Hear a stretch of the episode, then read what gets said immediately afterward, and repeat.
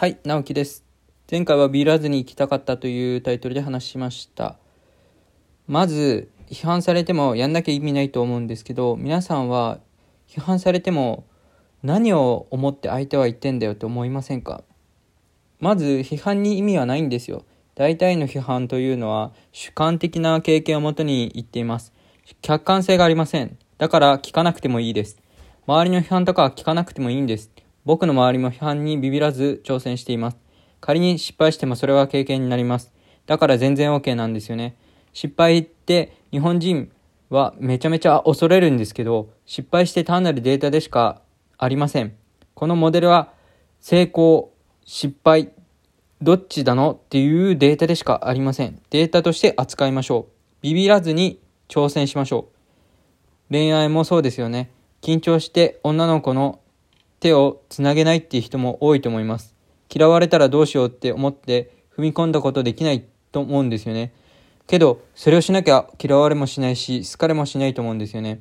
ビビりの世界から抜け出すと、楽しいことが広がっていると思い思います。これって大丈夫かな？危なくないのか？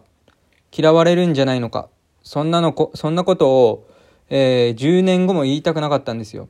人生のどっかで、タイミングで、まず遅かれ早かれどっかでビビリを卒業して、挑戦していかないと何も得られない。そう思って起業したんです。パパッと動いた方が楽ですよ。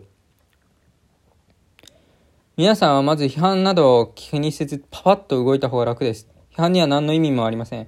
僕も昔批判的な人間だったんですけど、批判して何が楽しいのって今言ってやりたいです。よくこの会話には、起業しようって言っていて、学ぶだけで、行動できない人がよくいます。そうすると意外とこの人楽しいことないなって分かってしまい、批判的な考え、思考から抜けることができなくなってしまいます。常に行動していれば、批判する余裕なんてなくなると思いますよ。行動すれば批判する暇なんてなくなるんですよ。それぐらい充実した生活を、生活をしましょうよ。めっちゃくちゃ思います、今の、今の時期だったらもう。